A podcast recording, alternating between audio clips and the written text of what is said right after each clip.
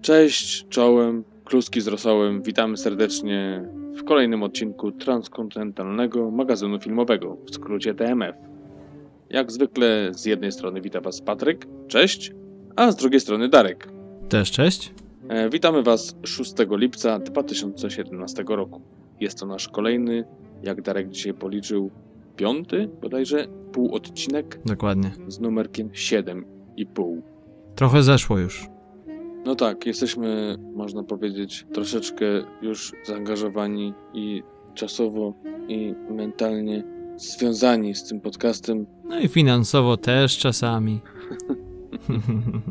No tak, jeszcze tej ci nie oddałem. Ym, no tak, musiałeś to wypomnieć. W każdym razie ta nasza droga już się trochę ciągnie. Szczerze mówiąc, nie spodziewałem się, że, że tak daleko zajdziemy na samym początku. No ale udało się. Idziemy dalej. Jest to, tak jak mówiłem, 7,5 y, numerek, ale w sumie to jest nasz odcinek numer 12. Cieszymy się, że jesteście z nami, że was przybywa, chociaż czasami y, ubywa, ale jednak, że tak powiem, dwa kroki w przód, jeden w tył i potem znowu dwa w przód. Także nie jest źle. Co tam, Darku, u ciebie? A u mnie jeszcze wybrzmiewają echa niedawnego święta niepodległości, bo 4 lipca to wiadomo, em, święto kiedy to y, Amerykanie stłukli tyłki Brytyjczykom. Amerykanie bardzo hucznie to święto świętują. Y, 5 lipca, tak jak dzień po Super Bowl, to są dwa najpopularniejsze dni w Stanach Zjednoczonych, kiedy nikt nigdzie nie pracuje, a OJOM i ERKI pracują za to dosyć intensywnie. I chociaż wszyscy Amerykanie zdają się świętować to święto, a przynajmniej bardzo wielu, to jednak chyba jestem w stanie założyć się, że mało osób z nich wie, która to rocznica niepodległości. Wiesz, która? Nie musisz wiedzieć. Nie wiem. 241. O. Więc już wiesz więcej niż statystyczny Amerykanin. A nie ma takich specjalnych drinków, tudzież piw Em, co roku z jakimiś takimi numerkami? Nic nie podpowiada, czy tylko gazety świecą pierwszą stroną? Nie, gazety też nie świecą, teraz gazety mają y, ciekawsze tematy. Hmm. Brytyjczycy się przejedli, tak jak herbata. Chociaż ona to się przepiła chyba. Z- Zapewne y, cała Ameryka mówi o kilkugodzinnej wizycie Ameryki w Polsce. No, Dokładnie. Moi drodzy, tak jak Patryk wspomniał, jest to siódmy i pół odcinek. Z tego też miejsca chcielibyśmy zaprosić tych, którzy może jeszcze nie mieli okazji słuchać naszego ostatniego, siódmego odcinka, aby to uczynili, a także zaprosić nowych słuchaczy. W tym odcinku oprócz garści filmów, które wchodzą do kina już jutro w Polsce, mamy również na tapecie film pod tytułem Mary i Max. Jest to poklatkowy komediodramat, także Myślę, że warto, zresztą razem z Patrykiem nie ukrywamy w tym odcinku, że jest to jeden chyba z naszych najlepszych filmów, jakie mieliśmy okazję oglądać. Chyba na czubku listy tych, które są najmniej docenione z tych, które znamy. no tak, no, trudno się nie zgodzić z tym, że Mary Max był właśnie takim filmem, zarówno niedocenionym, jak i gdzieś tam niezauważonym i filmem, który przeszedł bez echa, czy to przez kina, czy, czy przez serwisy na życzenie. Ale poprzednie odcinki również mówią o filmach, które są w podobnym klimacie i też do nich zapraszamy. Jeżeli jesteście nowymi słuchaczami, to zapraszamy do tych wszystkich poprzednich odcinków. Mamy nadzieję, że, że będą się podobały. Dokładnie. Z tej okazji też chcielibyśmy przypomnieć o tym, o czym wspominaliśmy już w poprzednim odcinku. Otóż y, będziemy niedługo w trakcie wakacji. Mm, Lepiej to chyba zabrzmi, że będziemy w trakcie przerwy wakacyjnej, która będzie trwała do 27 lipca, także zarówno 13 jak i 20 lipca nasze odcinki się nie ukażą. A to dlatego, że y, raz, że warto wziąć trochę czasu wolnego, ponieważ podcast to jedno, ale samo życie toczy się dalej i bynajmniej nie daje więcej czasu na podcast. Życie jednak jest dosyć bardzo samolubne, ale z jednej strony właśnie tak jak mówię, będzie to okazja dla nas, żeby nabrać trochę więcej energii, żeby przegrupować kilka rzeczy, a z drugiej strony Patryk, to ty przecież też nie będziesz leżał, leżał cały czas w hamaku. Nawet nie planuję y, takiej czynności. Tym bardziej, że prawdopodobnie będzie tak, że będę gdzieś na statku O proszę. w Szwecji. Dokładnie jeszcze nie wiem gdzie, czekam na wytyczne i wskazówki dotyczące podróży i też miejsca, do którego mam dotrzeć. Aczkolwiek to tak, zaczynam nową pracę, więc to nie są tak jak mówisz wakacje. Mhm. Dobrze, że tu się wstrzymałeś, bo bardziej właśnie przerwa na pracę, z której no, trzeba zarabiać jakieś pieniążki i między innymi mieć y, czas i jakieś zasoby, żeby taki podcast, który tworzymy, prowadzić, ciągnąć i żeby to jakoś się tam dalej kręciło. Że już o rodzinie nie wspominając. Dokładnie. No i tyle, a, a jeszcze dwa słowa o tym, że, że to nie jest tak, że całkowicie będziemy mieli przerwę i nic nie będziemy robić, gdyż będziemy się starali coś tam polepszyć, usprawnić, zmienić miejsce hostingowe, przygotować się też do kolejnych odcinków i myślę, że to nie jest kwestia problemu z energią, ale no właśnie takim przegrupowaniem sił i może trochę zmienieniem nastawienia, a może nam się, nam, nam się coś też uda nagrać, o czym mówiliśmy w ostatnim odcinku, zobaczymy jak to się wszystko ułoży. No tak, i to tyle jeśli chodzi o wakacje, a teraz przejdziemy już do naszej standardowej porcji newsów, tudzież informacji ze świata filmu oraz serialu. E, pierwszy news to jest news, który dla ciebie ma może nie szczególne znaczenie, ale jest to jakaś taka mała wisienka na małym torcie. No tak, moim ulubionym reżyserem jest Quentin Tarantino. No i taki tutaj news e, właśnie związany z nim, takiej natury powiedzmy, której no, staramy się unikać w naszych newsach. Nie jest to żaden podcast plotkarski, no ale taka informacja się jednak musi pojawić. Otóż Quentin Tarantino ujawnił, że podobno ma dziewczynę. E, a na imię jej podobno Daniela Pik którą reżyser podobno poznał w Izraelu, gdy promował swój wtedy najnowszy film, czyli Bękarty Wojny. I podobno od tamtej pory para schodziła się, to też rozchodziła i nie mogła się zdecydować tak naprawdę o co im z tym chodzeniem chodzi. No ale tym razem podobno e, są razem na dobre, ponieważ całkiem niedawno doszło do zaręczyn w Los Angeles i jak powiedział sam Tarantino, są bardzo szczęśliwi i podekscytowani. E, wybranka Tarantino jest córką znanego mu muzyka izraelskiego, Sfiki Pika, e, który potwierdził zaręczynowe plotki, mówiąc e, w jednym z wywiadów, cytuję, tak, to świetna nowina, Mazeltow. Bardzo oszczędny. Tak, w komentarzu. Dodajmy tylko, iż wybranka jest 20 lat, młodsza od uznanego i cenionego i wspaniałego i kultowego reżysera. Podobno. Podobno.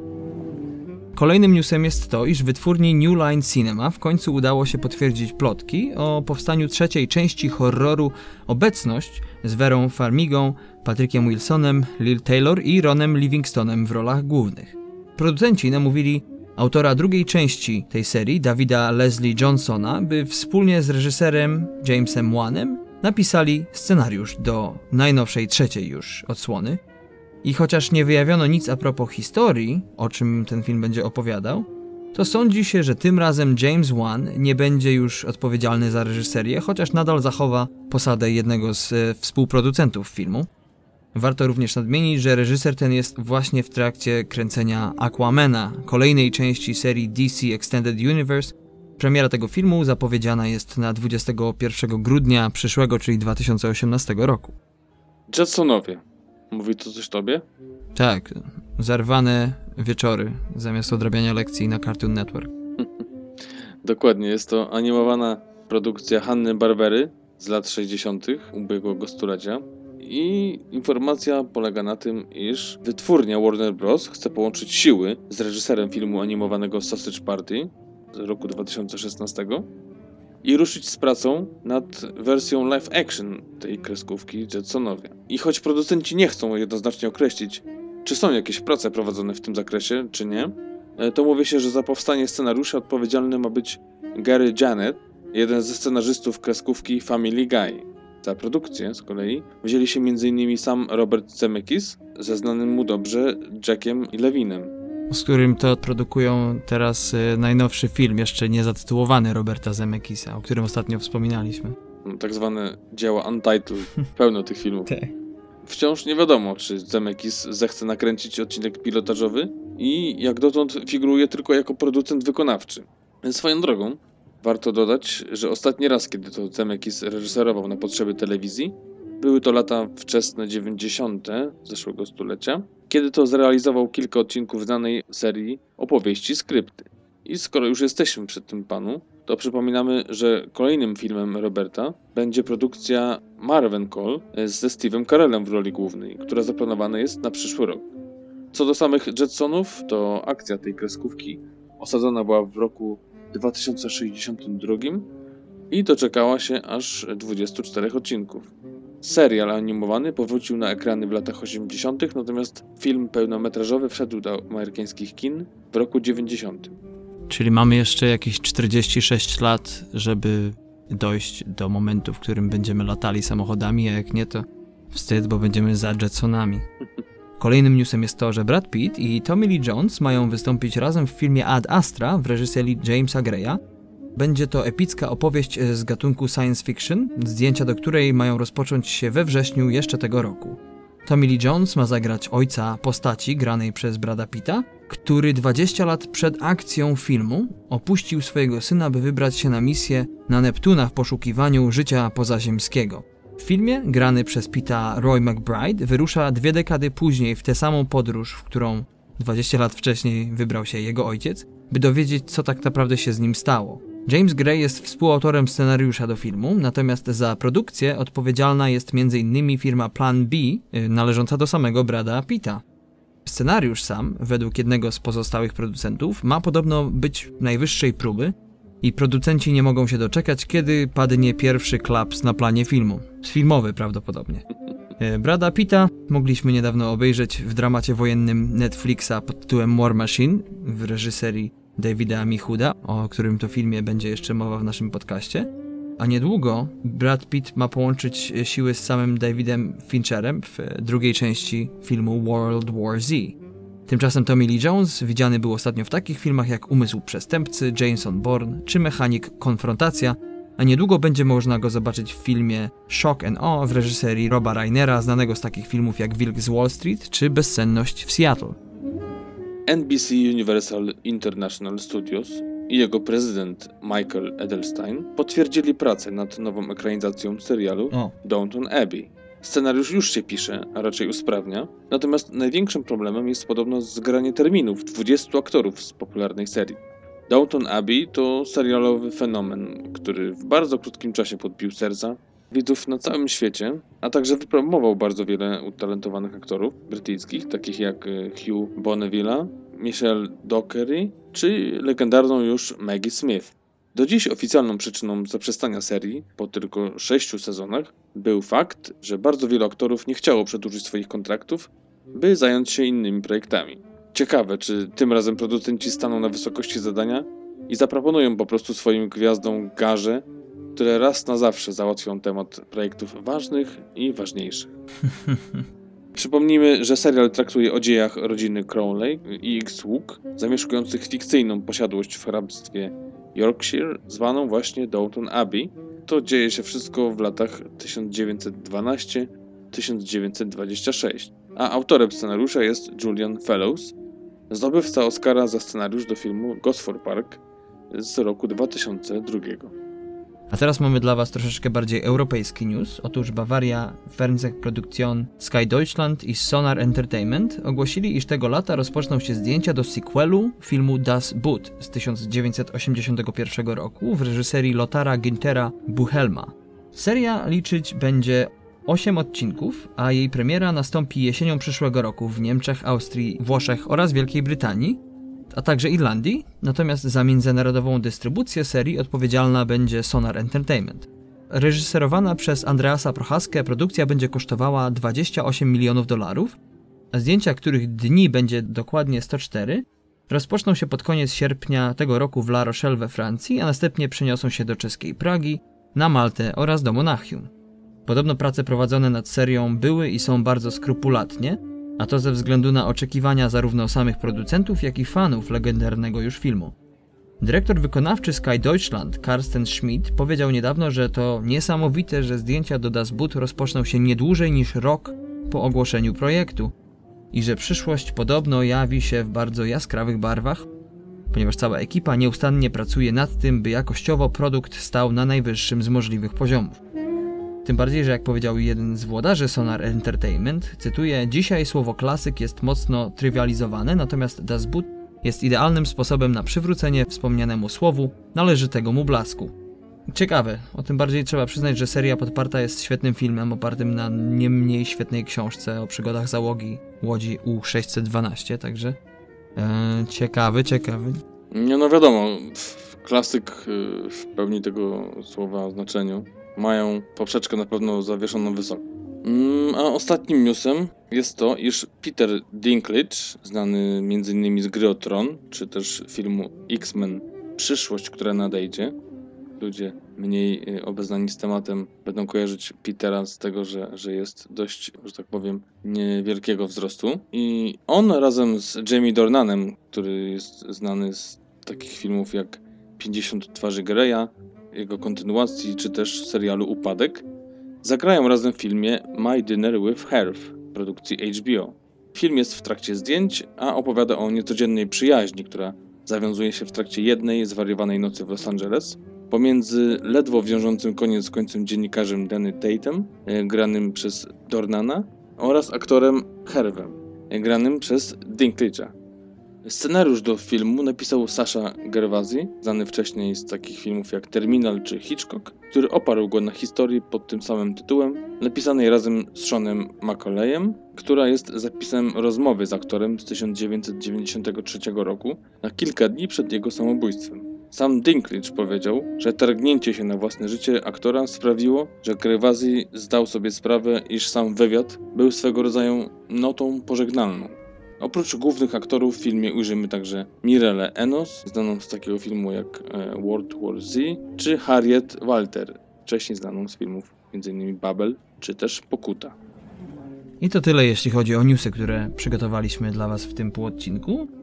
W ostatnim siódmym odcinku wspominaliśmy Wam o czterech premierach już jutro w Polsce, czyli 7 lipca, a są to filmy Baby Driver, To przychodzi po zmroku, Volta, polska produkcja oraz Enklawa, produkcja rumuńska.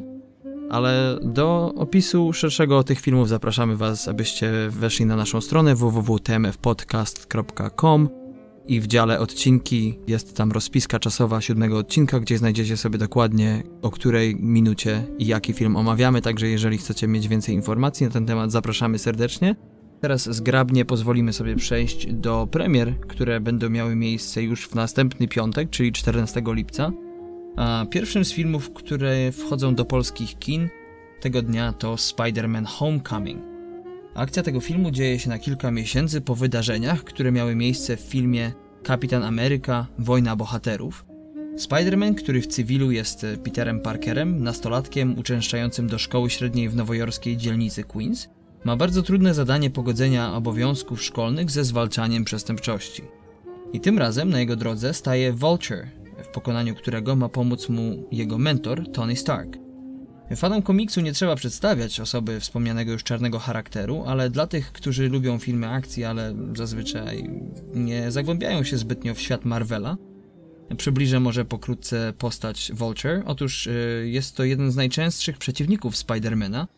Pierwszym, który przybiera przydomek, który po polsku znaczy tyle co Semp, jest Adrian Toomes i choć w serii komiksowej nie jest on jedynym Sempem, to jednak tym, który najczęściej się pojawia w tej roli. I rzeczą, która wyróżnia tę filmową odsłonę kultowego już komiksu jest to, że jest to debiut tego czarnego charakteru w filmowej ekranizacji Spidermana. Tą postać w tym filmie grał będzie sam Michael Keaton.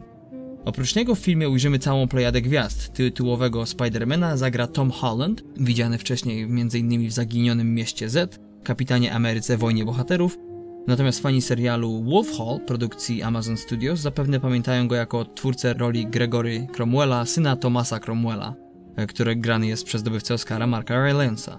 Ale wracając do Spidermana, oprócz Hollanda i Keatona w filmie tym ujrzymy także m.in. Roberta Downey Jr., Marisa Tomei, Gwyneth Paltrow, Johna Favreau czy znanego z serialu Community i Atlanta Donalda Glovera, znanego amerykańskiego rapera, Budżet filmu to 175 milionów dolarów, a producenci, jak już kiedyś z Patrykiem wspominaliśmy w, przy okazji jednego z naszych półodcinków, producenci przewidują, że film ten zarobi 100 milionów dolarów już w weekend otwarcia.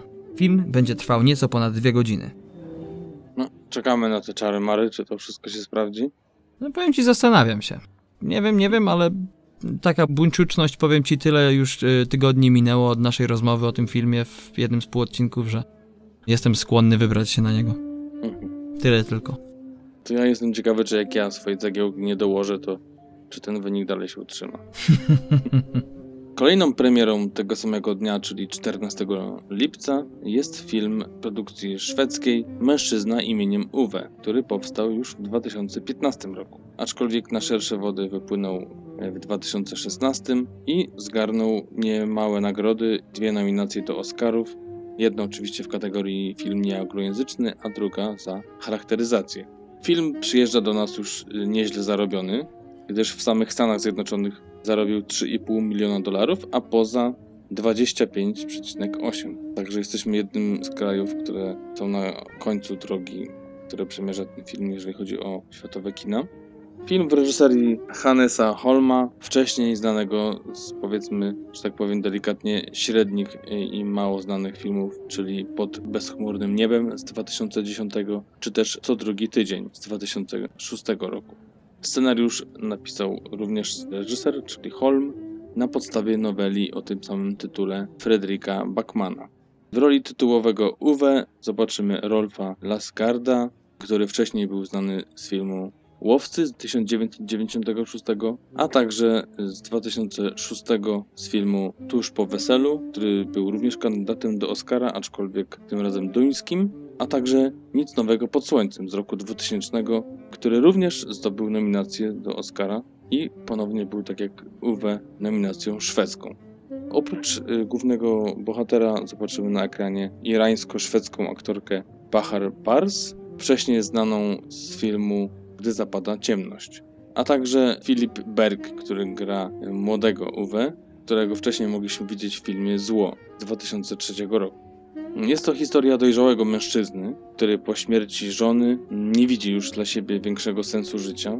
Wymyślając kolejne powody, by uprzykrzyć e, życie sąsiadom, wymyśla kolejne przepisy, aby, jak to sam mówi, usprawnić życie na swoim osiedlu. Dodatkowo regularnie odwiedza grup żony, której żali się na cały świat. Życie jego zmienia się wraz z pojawieniem się nowych sąsiadów, e, rodziny, w której prym wiedzie rezolutna i bezczelna Perewene, właśnie o korzeniach irańskich.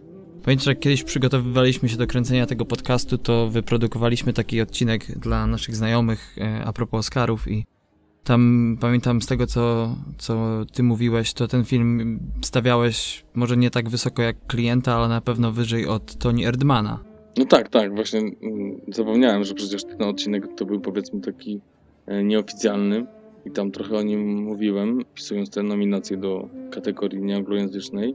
I faktycznie, no, film świetny, z dużą dawką humoru, momentami bardzo wzruszający, ogólnie ciepła historia i naprawdę warto obejrzenia, także polecam tym, którzy nie mieli jeszcze okazji wybrać się do kina, na pewno nie pożałujecie.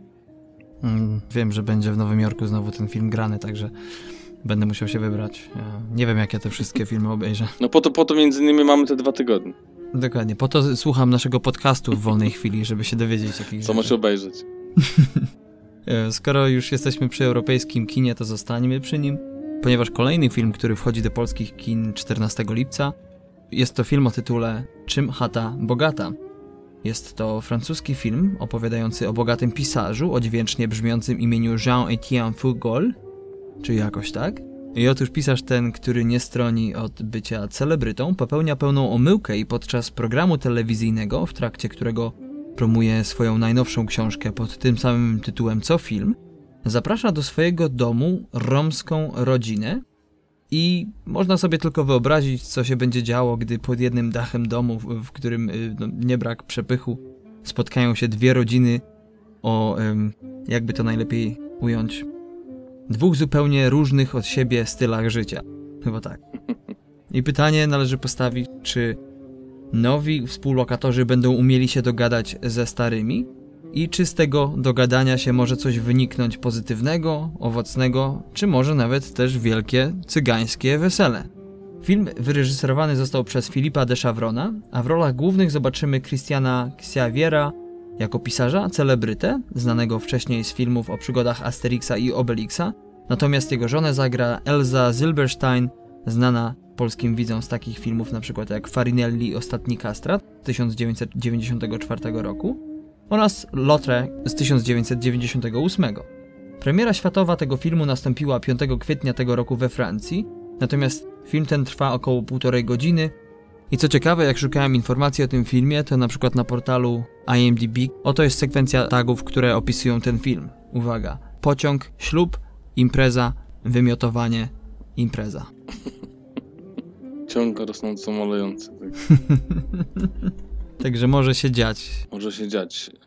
Na pewno będzie się działo w filmie Rock Dog. Pies ma głos. W filmie dokładnie animowanym, koprodukcji amerykańsko-chińskiej z 2016 roku. Premiera taka ogólna, otwarta, jeżeli chodzi o kina, miała miejsce w lutym. W Stanach to był 24 luty tego roku, aczkolwiek pierwszą premierę miał na festiwalu w Szanghaju w czerwcu 2016 roku. W Stanach Zjednoczonych animacja ta zarobiła przez 7 tygodni wyświetlania już ponad 20 e, milionów dolarów, aczkolwiek mm, no nie jest to zbyt dobry wynik, biorąc pod uwagę to, iż budżet wyniósł około 60 milionów dolarów. Bardzo słabe recenzje, ocena na IMDb to 5,8, na Rotten Tomatoes 45%, także nie spodziewajmy się jakichś... Czyli polecamy, ale odwrotnie. Tak, aczkolwiek no jest to taki czas posłuchy, jeżeli chodzi o bajki, nie ma teraz żadnych premier w tym tygodniu, więc zapewne... Y, A pies no, to pies, na film zawsze można pójść. Tak jest. Tym bardziej, że wydaje się no, dość chwytliwym tematem, ponieważ jest to, można powiedzieć, troszkę musical. Reżyserem tego filmu jest Ash Brannon, wcześniej znany z nominacji do Oscara za animację na fali z 2007 roku, a także z pracy przy filmie Toy Story 2, który był autorem scenariusza, a film ten dostał Złotego Globa w roku 2000. Jest on również scenarzystą oraz autorem historii do tej bajki. Jeżeli chodzi o głosy podkładane do bohaterów, w polskiej wersji mamy tutaj Kubę Molendę, Marcina Dorocińskiego, Annę Dereszowską, Wiktora Zborowskiego, Mirosława Zbrojewicza, czy też tak zwanych Thompsona i Barona, czyli Tomasza Lacha i Aleksandra Barona. W wersji amerykańskiej natomiast są to m.in. Eddie Izzard, Owen Wilson, J.K. Simmons czy Matt Dillon. I tu, i tu, plejady. Plejady, tak. Choć może portfele trochę inne. Zakładam, że, że tu masz rację. O czym jest ta bajka? O Bono, także już, już zaczyna się ciekawie, który należy do dumnej rasy mastifów tybetańskich. Jego ojciec y, bardzo chce, aby wstąpił w szeregi elitarnej straży, która strzeże osady przed stadem żarłocznych wilków. E, ale kiedy pewnego dnia w łapy Bono trafia radio wyrzucone z samolotu i młody pies po raz pierwszy słyszy dźwięki rock'n'rolla, już wie, jakie jest jego przeznaczenie. Przekonuje ojca, by dał mu szansę i rusza do wielkiego miasta, aby spełnić marzenie i zostać gwiazdą rocka. No, imię do czegoś zobowiązuje, także pewnie mu się uda. No, to myślę, że nie oglądając filmu za dużo nie zdradzę, a będę miał rację. Z racji tego, że, że nie ma na rynku nowych bajek, pewnie y, malusińscy zabiorą swoich rodziców i jakoś tam ten deficyt budżetowy troszkę zmaleje. No ale to chyba tyle o tym i więcej nic do dodania nie ma. No ciekawe jak to będzie. Zwykle tak bywa, że są dogodne momenty na to, żeby cokolwiek przemycić, byleby tylko na siebie zarobiło cokolwiek. Teraz, moi kochani, przejdziemy do naszej głównej części dzisiejszego półodcinka. Ten dzisiejszy różni się tym od naszych regularnych, iż nie będziemy opowiadali tutaj o żadnych filmach, które oglądamy, czy żadnych serialach. Będziemy się skupiali tutaj na filmach, które wyszły w tym pierwszym półroczu. Będziemy chcieli Wam przedstawić listę najlepszych filmów w Stanach Zjednoczonych, tak zwaną połączoną listę, bo to jest lista i z IMDb, i z e, Rotten Tomatoes. Obie strony mają zupełnie inny system oceniania, natomiast w drodze bardzo żmudnych poszukiwań i, i researchu udało się ustalić listę filmów, które można mniej więcej, chociaż jest to nasza lista, ale można powiedzieć, że dużo się nie różni od wszystkich tych blogów, nie blogów, różnych specjalistycznych stron internetowych, które mówią nam, jakie filmy są najlepsze, jakie nie. Pierwszą rzeczą, o której chcielibyśmy porozmawiać, to jednak box office, bo to jedna z tych rzeczy, które rzeczywiście jest wyznacznikiem tego, czy film odniósł sukces, czy nie. Choć tutaj też trzeba wspomnieć, że to nie jest tak do końca, bo są filmy, które zarabiają sporo przy małym nakładzie, a są takie, które no ten nakład jest jednak ogromny, prawda? No właśnie. A zwłaszcza w tym roku. No tak, ten przelicznik jest bardzo ważny, jeżeli chodzi o producentów i panów, którzy no, dają, płacą pieniążki i chcą potem zwrotu. Dokładnie. Y, I tych filmów zresztą w tym roku było sporo, bo jak się okaże, to albo wychodziły jakieś blockbustery, albo czy to film akcji, czy to sequel i tak dalej. Mm, no ale mimo wszystko, jak powiedzmy jesteś producentem, to jest hipotetyczna sytuacja jakiegoś filmu, no to żeby zrealizować kolejny, to przynosisz w portfolio po prostu tytuł plus wynik finansowy i tam nikt nie patrzy tak strasznie, ile to wydano. Ważne, ile osób zobaczyło ten film. No te filmy, które najwięcej zarobiły, to przede wszystkim Piękna i Bestia, która... Zresztą są dwa filmy, które przekroczyły granicę miliarda dolarów. Pierwsza to właśnie Piękna i Bestia, 1,26 miliarda dolarów. Zanim y, ósma część Szybkich i Wściekłych, miliard 230 milionów dolarów. No a potem mamy takie filmy jak właśnie Strażnicy Galaktyki, Piraci z Karaibów, Wonder Woman, która niedawno wskoczyła bardzo szybko zresztą na tą listę, wyprzedziła Logana. Mamy Kong Wyspę Czaszki, The Boss Baby, najlepszy wynik jeśli chodzi o animację w tym roku do tej pory. Fifty Shades Darker, czyli sequel do 50 Twarzy Greya oraz bardzo nieznaną kreskówkę japońską Your Name, która zarobiła ponad w ogóle 354 miliony zresztą w tym roku. Do tej pory 37 filmów aż zarobiło ponad 100 milionów dolarów. No proszę. A to jest, mówisz, to jest box office światowy, tak? Tak, tak, tak. No jeszcze warto wspomnieć przecież, że w tych filmach, które zarobiły ponad 100 milionów dolarów, to przecież są dwa ważne, no może debiuty w cudzysłowie, czyli mm, Wonder Woman oraz Get Out, czyli filmy reżyserowane pierwszy przez kobietę reżysera, a drugi przez czarnoskórego reżysera, który właśnie przekroczył 100 milionów dolarów jako pierwszy. Także to jeśli chodzi właśnie o, o box office światowy. O, to ja może coś wtrącę w naszym rodzimym rynku, czyli jak sobie filmy radziły w polskich kinach w tym pierwszym półroczu i wygląda to następująco. Na pierwszym miejscu mamy Sztukę Kochania, czyli historię Michaliny Wisłockiej, która zarobiła ponad 8,5 miliona dolarów. Także jest to dość sporo jak na film i tego typu, i, i nasze kina. Na drugim miejscu mamy animację Sing z wynikiem 7,5 miliona dolarów. Potem sequel 50 twarzy Greya, czyli 50 Shades Darker z wynikiem 7 milionów. Następnie Piraci z Karaibów. Ósma część Szczypkich i Wściekłych. Smurfy, Piękną i Bestię. Dzieciak rządzi na ósmym miejscu. Na dziewiątym La La Land. Tutaj jeszcze Spadkowicz powiedzmy z zeszłego roku. Oraz na dziesiątym nieśmieszną niekomedię, czyli Porady na zdrady. No, dalej są tego typu filmy u nas pożądane, dalej się je kręci. Gdyby to była lista dziewięciu, to nie byłoby problemu. Co ciekawe, że Smurfy zarobiły więcej niż Dzieciak rządzi, który zresztą, tak jak wspomniałem, jest właśnie najpopularniejszą kreskówką na świecie do tej pory w tym roku. No, to są dwa różne rynki. No tak. Bo tak jak pewnie masz to u siebie, zakładam, w zestawieniu amerykańskim, Mhm. no to tego w polskim, no jest, ale, ale jakby odwrotne. No to jest ciekawe, że właśnie porównując na przykład box office polski do amerykańskiego, w zasadzie dwa filmy są, które przecież, no trzy w zasadzie, ale nie są na najwyższych miejscach, które się pokrywają, to właśnie Piraci z Karaibów, Szybcy i Wściekli, a także y, Piękna i Bestia. No i Dzieciak rządzi, ale co są dalekie miejsca, tutaj rzeczywiście Fifty Shades Darker w Stanach Zjednoczonych przeszedł powiedzmy no tak bokiem, lekko. Że o, o Michalinie Wisłockiej raczej wspomnieć nie możemy. Tak jest. Aczkolwiek, no, film Sztuka Kochania jest dość, że tak powiem, e, pojechanym przez krytykę filmem. Mhm. Oceny są mm, niskie, no ale zarobił najwięcej. Tak jak widać, widzowie nie rzadko mają za nic opinię krytyków i po prostu idą za jakimś instynktem, za tym, co po prostu im tam w duszy gra i co chcą zobaczyć, nie patrząc na recenzję. Trudno, taki jest świat, trzeba sobie z tym radzić, po to też ten podcast.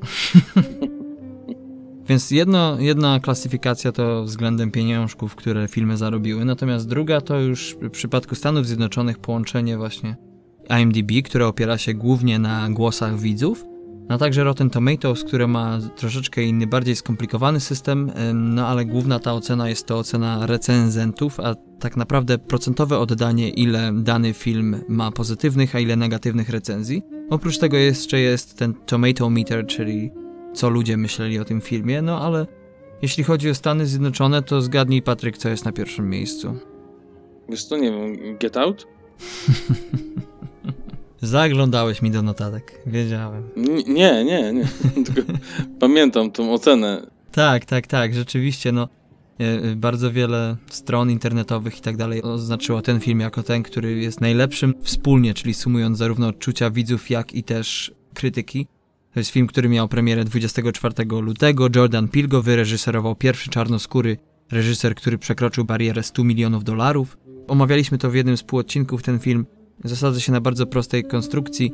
Jest sobie biała dziewczyna, która po cichu jest dziewczyną czarnego chłopaka i pewnego dnia postanawia zapoznać chłopaka ze swoimi rodzicami, zwłaszcza odwrotnie. Jest to horror, albo inaczej tak zwany social thriller, czyli thriller społeczny.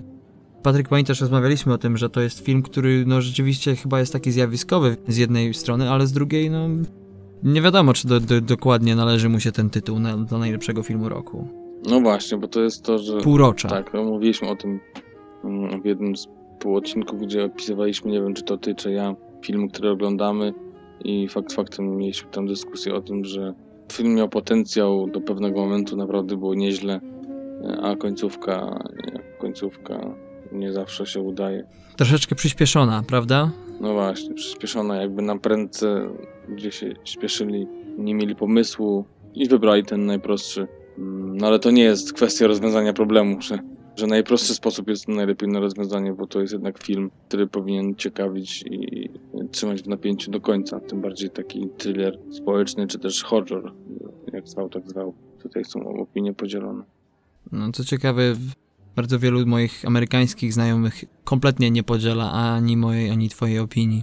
Nie widzą w nim problemu. Mhm. Także nie wiem. Drugim filmem według tej połączonej klasyfikacji wychodzi na to, że jest Logan. Ja niedawno w końcu ten film obejrzałem i muszę stwierdzić, że w końcu jest to moje kino akcji, czyli kino, które nie tylko opowiada o prawdziwym bohaterze, który jest prawdziwym no, człowiekiem z powiedzmy z nadprzyrodzonymi zdolnościami, ale jednak widać tą jego ludzką stronę i dla mnie, nie wiem jakie twoje odczucie jest, ale dla mnie zarówno gra aktorska, jak i spięcie historii plus muzyka, plus sposób prowadzenia akcji. Ten film mi się po prostu świetnie oglądał w tym roku. Wiesz to nie bądźmy może tak bardzo różniący się w tym podcaście, a może nie miejsce, nie, nie czas. Y, Mi się ten film nie podobał. Y, Miało dla mnie tylko momenty, y, które, które gdzieś tam przemawiały na plus, ale to było za mało. Mm, Także no, Ale my tak mamy, to chyba nie będzie jakiś duży news, jeżeli powiemy, że bardzo często jeśli chodzi o filmy akcji, no to jednak nie jest tak, że my do końca jesteśmy zgodni. Bardzo często raczej nie. Mamy kilka takich swoich y, no tak, no chociaż ja ostatnio zauważyłem, że nie wiem, może wyrosłem, może coś mi się wydaje, że z wiekiem po prostu oprócz akcji potrzebuję czegoś więcej i, i, i to mi nie wystarcza. Tak na przykład było, jak oglądałem niedawno film John Wick 2, Mhm. który miał być ponoć lepszy jeszcze od jedynki, a ja- ja po prostu się naśmiewałem z tego filmu przy każdej in- kolejnej akcji. Mhm. Rozśmieszała mnie swoją bezsensownością Hm. i bzdurnymi rozwiązaniami y, montażowo-realizatorskimi i, i nie wiem, może to coś ze mną jest nie tak. Prawdopodobnie. Dzięki. E, Trzecie miejsce na liście e, podobno zajmuje Wonder Woman. No i tutaj opinie w Stanach są podzielone, bo tak naprawdę bardzo wiele świetnych recenzji zbiera sama aktorka Gal Gadot, którą fani serii Szybkich i Wściekłych znają dobrze. Natomiast mówi się, że ten film ma naprawdę fajny potencjał i dużo różnych ciekawych rozwiązań, które jednak do końca nie sprawdzają się i film wypada mimo wszystko blado niż y, to amerykańska krytyka zdecydowała. To jest ciekawe w ogóle, że 8.1 ma na IMDb, 92% na Rotten Tomatoes, a ja spotkałem bardzo wiele osób, które raczej nie podzielały takich aż y, hura optymistycznych ocen. No ja filmu nie wiedziałem, żałuję, może jeszcze nadrobię, jeżeli nie w kinie, to, to gdzieś y, na DVD, Może na Netflix wejdzie. może na Netflix wejdzie. Też słyszałem dobre opinie i trailer mi się też podobał. Wydaje mi się, że to film, który mocno jest o mocno zabarwieniu takim żartobliwym, no, takim humorystycznym, trochę luźniejszym podejściem do superbohatera, nie takim wszystko na serio. Mhm. E, także tak, tak to wyglądało i, no i mam nadzieję trafić na ten film i w końcu go obejrzeć. No tak. Czwartym filmem w zestawieniu jest I Am Not Your Negro. To jest um, dokument w Polsce raczej mało znany z tego, co czytałem. To bardzo mało artykułów w ogóle jest na ten temat. To jest film traktujący właśnie o problemach rasowych. Jest to film z narracją Samuela L. Jacksona, oparty na zapiskach Jamesa Baldwina, znanego amerykańskiego aktywisty społecznego. E, piątym filmem jest Nazywam się Cukinia i o tym filmie już wspominaliśmy w jednym z naszych półodcinków. Bardzo mnie cieszy, że ten film właśnie, a nie na przykład Dzieciak rządzi, znalazł się w pierwszej piątce. Premiera miała 24 lutego, jest to animacja poklatkowa. Film bardzo życiowy, smutny, ale też łamiący różne takie stereotypowe konstrukcje akcji, których pełno jest w amerykańskich produkcjach. I to tyle, jeśli chodzi o pierwszą piątkę. Do dalszej możemy jeszcze wymienić na przykład klienta, o którym y, traktuje nasz drugi odcinek, to zapraszamy. Tam się więcej o tym e, rozgadujemy. Baby Driver, o którym wspominaliśmy ostatnio przy okazji siódmego odcinka, który wchodzi do kin. Natomiast już krytycy szaleją. Mówiliśmy, pamiętasz Patryk, ten film może być przebojem tego lata. No tak, też wybieram się, myślę, za 2-3 dni, jak tylko jeszcze przed samym wyjazdem do Szwecji mam zamiar go obejrzeć, bo już słyszałem bardzo dobre recenzje, nawet polskich recenzentów. No i zapowiada się naprawdę dobre kino, ze smakiem kino akcji. Ponoć wszystko jest najlepsze, najbardziej superowe z możliwych i wbija fotel, także no, liczę na, na, na, dobrą zabawę. No tak tym bardziej, że mamy przecież tutaj Angela Elgorta, mamy Johna Hema, Jamie'ego Foxa czy Kevina Spacey, także to też obsada jest dosyć no, obiecująca. No i ostatnie trzy filmy z tej listy to Ukryte Działania, który jest co ciekawe jedynym filmem oscarowym, który jest zaliczany do tegorocznego filmu w Stanach, a to dlatego, że 25 grudnia odbył się bardzo limitowany pokaz, a to pewnie dlatego, żeby, wiadomo... Zdążyć na Oscary. Dokładnie. Natomiast e, premierę ten film miał oficjalną 6 stycznia. No i dwa ostatnie filmy. Ostatnim jest Lego Batman Movie, natomiast numer 9 to jest film Truman w roli głównej z Ricardo Darinem. E, ci z naszych słuchaczy, którzy mieli okazję usłyszeć nasz trzeci odcinek a propos dzikich historii, to będą go pamiętali. Jest to legenda argentyńskiego kina, no a film sam jest z 2015 roku. Także Ciekawe, zastanawiam się nad tym filmem, bo na Rotten Tomatoes ma 100%, a IMDb daje mu 7,3. Mhm. No to ciekawe, to może zależy od ilości głosów, jak to tam się rozłożyło. A powiedz mi, a propos tej listy, to masz jakieś swoje dodatki do tej listy, które byś ewentualnie wcisnął? Z czymś byś się nie zgodził, a propos? Wiesz co? Nie. Johna Wicka byś nie dodał? Nie, no Johna Wicka bym nie dodał. Oglądałem go nawet y, dzisiaj i naprawdę, tak jak już wcześniej wspomniałem o, o tym filmie, rozczarował mnie jeszcze bardziej chyba niż jedynka. Mhm. No mówię, albo coś jest ze mną, jeżeli chodzi o filmy akcji, takie na serio powiedzmy, bo tutaj żartów jest mało, albo coś no z tym filmem. Nie to znaczy, ty jesteś fanem bardziej takiego filmu w stylu Deadpool. No, to na pewno. Czyli rewelacyjna akcja, ale też jest dużo serca w tym i, i gagi non-stop. No i właśnie tego, tego napięcia, tego bycia takim filmem ponurym, na serio, zupełnie 100%. Tego nie lubię i, i to mnie odstrasza. Mhm. E, a może nawet właśnie to mnie nastraja tak negatywnie do, do, do tego typu filmów. Powiem ci, że do tej listy, yy, chociaż jeszcze tego filmu nie obejrzałem, ale coś mi mówi, że będzie naprawdę świetny film. Zresztą oparty na świetnej książce. Jest to Zaginione Miasto Z, ponieważ bardzo wiele stron internetowych poświęconych filmowi, czy to blogów bardzo znanych, stawia ten film bardzo często w pierwszej dziesiątce. Mhm. A takie już bardziej niszowe e, strony czy blogi nawet stawiają go jako jeden z lepszych w pierwszej trójce. Coś musi być, coś się tam, coś się święci. No może, może. Może się też zabiorę, jak będzie szansa i będzie czas przede wszystkim. A nie Szwecja. A nie Szwecja, tak jest. A jak to wygląda sytuacja w Polsce, panie sąsiedzie? Sąsiedzie z zamiedzy, zawody, za większego zbiornika. Y, u nas to wygląda w ten sposób, e, że na tej liście mm, najlepszych 10 filmów można zauważyć pozycje z zeszłego roku, czyli takie, które były nominowane do Oscara w tym roku, natomiast miały premiery światowe w zeszłym. Tak jak pewnie w Stanach Zjednoczonych, tak i w większości miejsc na świecie, a u nas jak zwykle z opóźnieniem. I dlatego też y, wiele takich filmów jest na liście przede wszystkim numer jeden, czyli La La mhm. Land. Na miejscu drugim Manchester by the Sea. Tak samo Jackie, czyli film biograficzny o żonie prezydenta Kennedy'ego na piątym miejscu, a zwycięzca Oscarów Moonlight jest na miejscu szóstym. O proszę. Na trzecim miejscu tej listy polskiej z pierwszego półrocza jest film Split, czyli horror reżysera hinduskiego pochodzenia M. Night Shyamalan. Na miejscu e, czwartym film Martina Scorsese Milczenie. Dodatkowo na siódmym y, znienawidzony, czy może bardzo nielubiany przeze mnie film, czyli John Wick 2. Buu. Na ósmym y, twój ulubieniec, czyli Logan. A na dziesiątym Kong Wyspa Czaszki. Także tak przedstawia się lista filmów najlepiej ocenianych przez polskich widzów.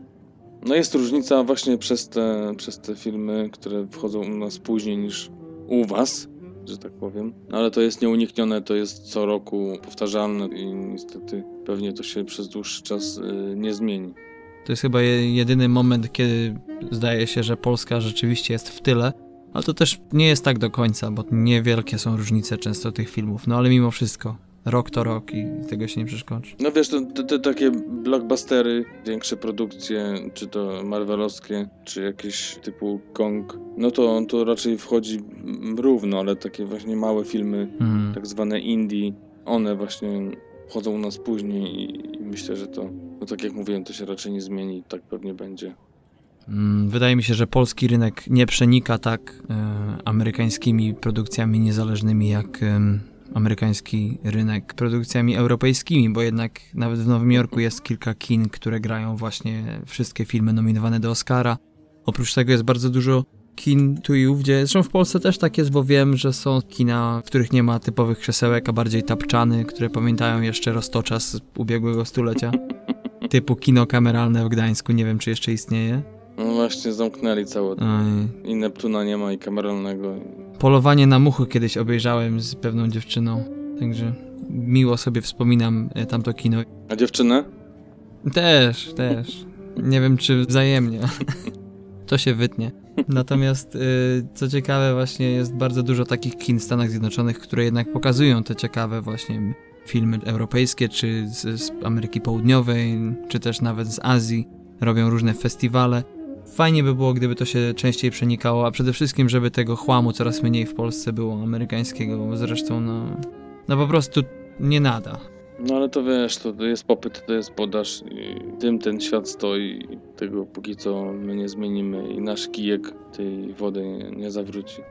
No, Trzeba tą wodę wypompować. Słuchaj, masz jakąś prywatną listę filmów, które byś w tym roku ty jako Patryk zaliczył, czy uznał za najlepsze? Czy są filmy, które nie zostały ujęte na przykład przez te listy, o których dzisiaj powiedzieliśmy? No tak, myślę, że, że są. Tak jak mówię, zależy od tego, jaką miarą te filmy mierzymy, czyli Mhm. czy one mają wyjść w Polsce, czy, czy w Stanach.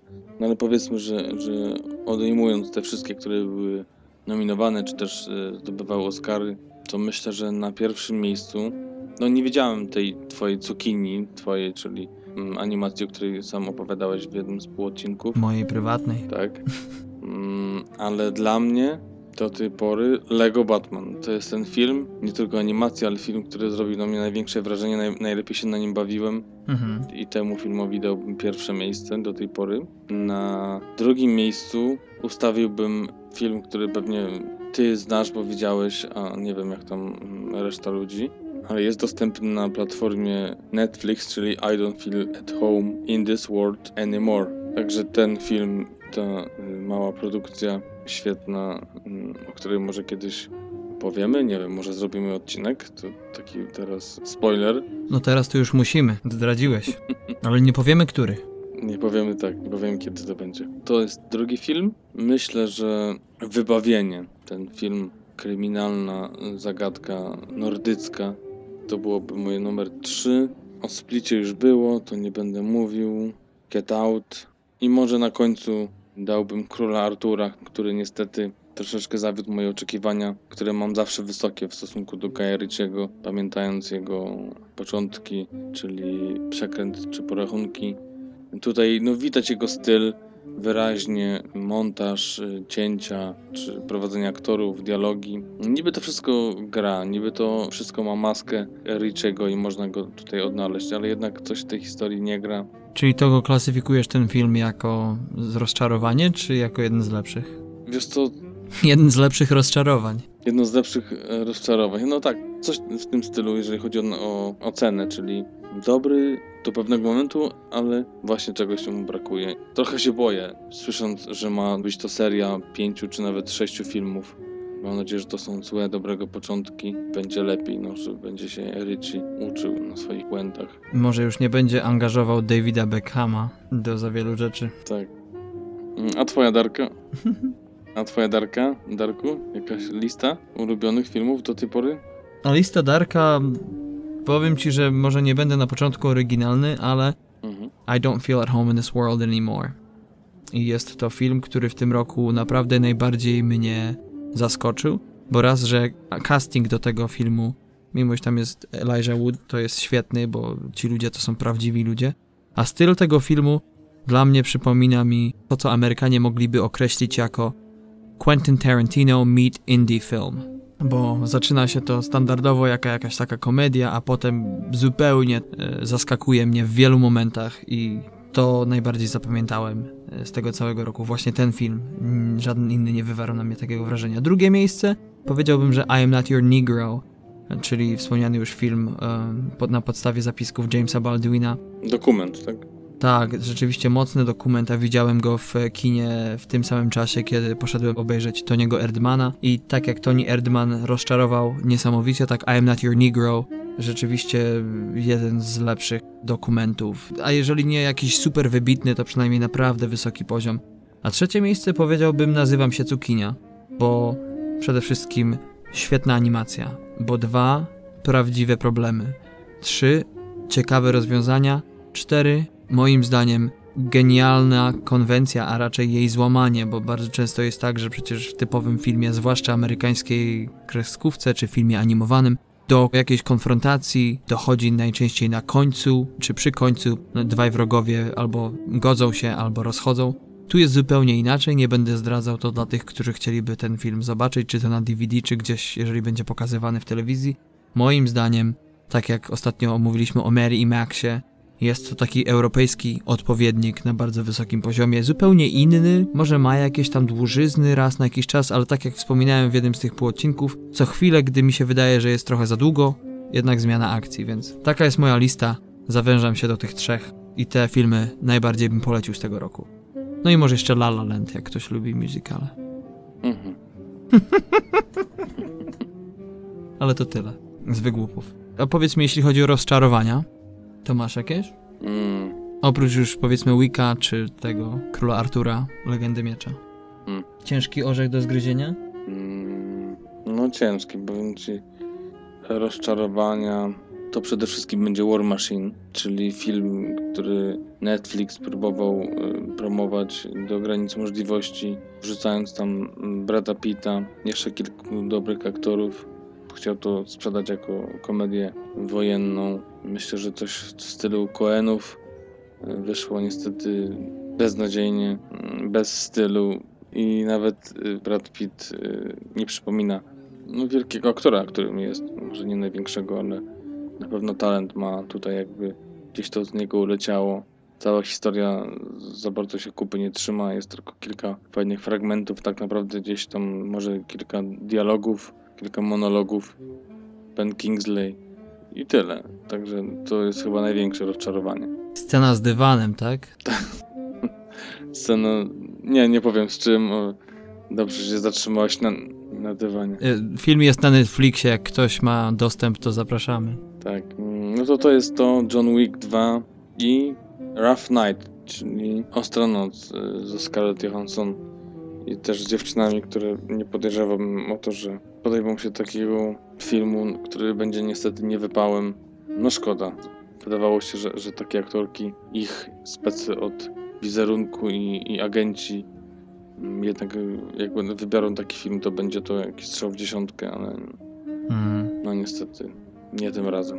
ciekawe. A twoje? Jak z twoimi rozczarowaniami? Wiesz co, tak się mocno nie wściekałem w tym roku. Mm, Więcej mam filmów, które szkoda, że nie zobaczyłem, niż które szkoda, że zobaczyłem.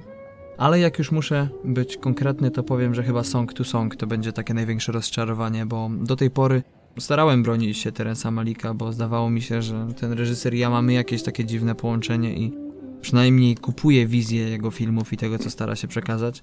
Ale Song to Song to było po prostu dwie ponad godziny. Ja się postarzałem troszeczkę na tym filmie, bo naprawdę czułem, że czas stoi w miejscu, ale to chyba będzie takie moje największe rozczarowanie. Drugie, jeżeli musiałbym wybrać z tych filmów, które obejrzałem, to The Circle Krong z Emma Watson i Tomem Hanksem w rolach głównych. Nie mogłem ścierpieć tego filmu. Uważam, że był to tak patologicznie wyłożony film.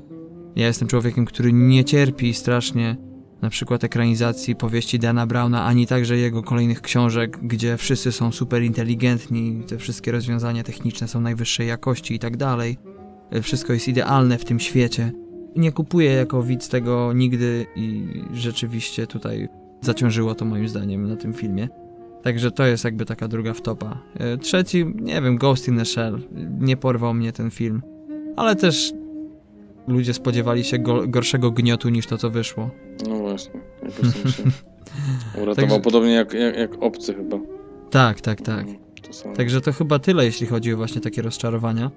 No teraz ciekawe, trzeba się zastanowić, co w drugiej części roku, bo jest taka tendencja przecież, że przynajmniej widać to po tym roku i to po tym, co już zostało wprowadzone do kina, jeszcze co będzie, że zaczyna się od blockbusterów, od różnych sequeli i tego typu filmów, a potem przychodzi lato i nagle śmierć kliniczna, a potem nagle zaczynają się coraz bardziej ambitniejsze filmy, dochodzimy do selekcji Oscarowych i tak dalej, no i wiadomo, święta to jakieś zawsze Star Wars czy inny film. Wiesz to, no tutaj też taką listę ułożyłem mm, filmów z różnych stron internetowych, jak to ludzie głosują, czy też na jakie filmy oczekują. Mhm. E, I w Polsce to wygląda w ten sposób, że na pierwszym miejscu oczywiście jest to, na co oczekujemy razem, czyli Dunkierka, który już, już niedługo, już, już za rogiem, za, za dwa tygodnie, 19 lipca. Ja już też sikam w majty. Ja bym tego tak nie określił, ale powiedzmy, że To się wytnie. Mm, Thor, y, t, Thor e, Ragnarok mm, to jest drugi film, na który ludzie czekają, a to już to nas czeka dopiero pod koniec października, dokładnie 25. Potem Liga Sprawiedliwych y, w listopadzie, teraz y, wchodzący w tym tygodniu Spider-Man, no bo lipiec to wiadomo, można zaliczyć do drugiej części roku. Następnie Gwiezdne Wojny, Ostatni Jedi, Blade Runner, to na to też czekam. Mhm. Jestem ciekawa, co, co tam panom wyjdzie Goslingowi i Harrisonowi Fordowi. To 6 października przed nami. Mhm. Y, Potem mój ulubiony autor, czyli jego ekranizacja Mroczna Wieża. Ach, tak, tak. Stephen King. Tak, to jest też niedługo, bo już 27 lipiec. Kingsman, Złoty Krąg, też myślę ciekawe może być, to jest 20 wrzesień. Waleria i Miasto Tysiąca Planet, też niedługo, bo to 19 lipiec. I na samym końcu to, również Kinga, 6 września. Tak wygląda to, na co czekają ludzie.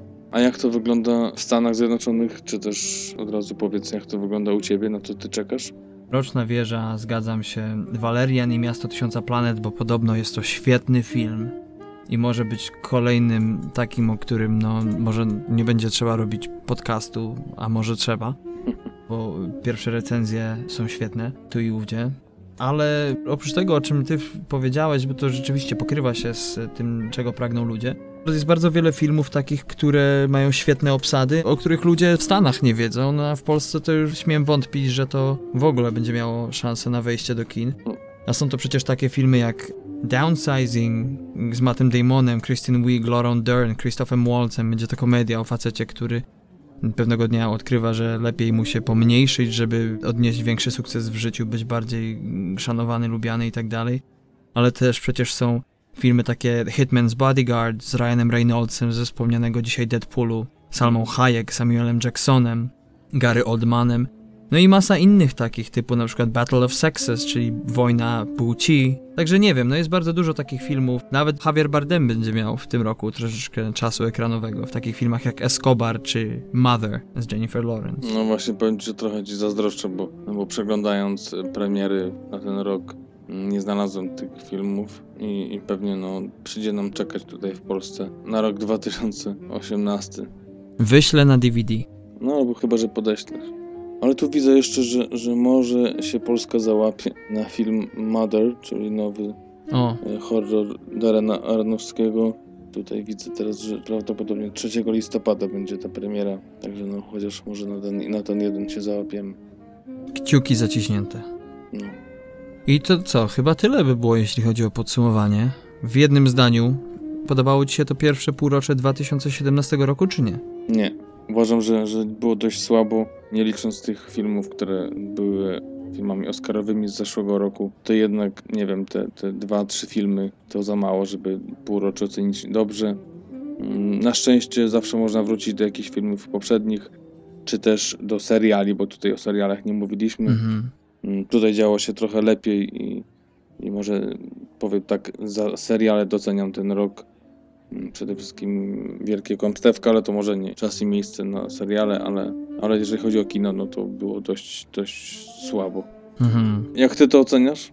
No dla mnie i fajny, i taki słaby. Ja zazwyczaj stronię od blockbusterów oraz e, od filmów akcji, nie jest to mój konik. Także za dużo nie było do oglądania, też skupiałem się bardziej na serialach, także zobaczymy. Było kilka ciekawych pozycji i cieszę się, że były, ale mogło być zawsze lepiej. No i to chyba tyle, jeśli chodzi o dzisiejszy półodcinek. Dziękujemy wszystkim za uwagę. Chcielibyśmy Was zaprosić do odwiedzenia naszych stron. Pierwsza to strona www.facebook.com ukoślnik TMF Podcast pisane razem. Tam codziennie aktualizujemy naszą tablicę, dając Wam wszelkiej maści newsy. Oprócz tego umieszczamy filmy, które y, wyszukujemy, y, krótkometrażowe. A także zapraszamy Was na naszą stronę www.tmfpodcast.com. Tam znajdziecie nasze pełne odcinki, sekcję filmów krótkometrażowych. Będziecie mogli znaleźć rozpiskę każdego odcinka, także zapraszamy, naprawdę warto. Staramy się z Patrykiem, aby te odcinki były coraz lepsze, zarówno pod względem technicznym, jak i merytorycznym. Zawsze jakieś tam przeszkody się pojawiają, ale staramy się dzielnie z wszystkim walczyć. Tudzież lapsusy słowne. No ale to jest nieuniknione, jesteśmy tylko ludźmi. Mm, Na razie żadnych płytek z procesorów nie będziemy montować. Na razie sprawdzamy komputery. Usprawnianie naszych ciał, to przyjdzie czas na mm, potem, że jakiś Za kilka dekad. tak y, przeszczep, jakaś zaczeska. No dobra. W każdym razie mm, Rozmarzyłeś się. rozmarzyłem się trochę o idealnej starości za, za grube miliony. W każdym razie wracając do, do podsumowania odcinka mm, i do już powoli pożegnania, przypominam, że 27 lipca to jest data kolejnego naszego odcinka, także przez dwa kolejne czwartki będziecie niestety zmuszeni płakać w poduszkę, gryźć, uderzać głową o ścianę, y, nogami o sufit i niestety ten, w ten sposób będziecie musieli spędzić te czwartki bez nas, no ale tak się ułożyło. Ale jedna rzecz jest y, pewna, to to, że na pewno Was do końca nie zostawimy. Będziemy się starać dalej umieszczać regularnie i te właśnie wspomniane przez Darka newsy i filmiki krótkometrażowe, a także myślę, że będziemy albo zrobili wpis na blogu, albo coś na Facebooku a propos premier, żebyście też mogli z naszych stron się dowiadywać, co tam nowego w kinie jest, co tam piszczy i żebyście mogli sobie planować te weekendy. No, także to tyle. Mm, Dziękujemy jeszcze raz za dziś. Dziękujemy za wszystkie 11 dotychczasowych odcinków. Prosimy o słuchanie tego dzisiejszego, chociaż to już chyba za późno, bo już kończycie. Także dziękujemy. Miłych y, wakacji, miłego, ciepłego lipca. Widzimy się i słyszymy na sam koniec, czyli 27. Żegnaję Was jak zwykle po lewej stronie oceanu Darek, Cześć, dzięki wszystkim. a po prawej stronie z Gdańska Patryk. Trzymajcie się. Serwus.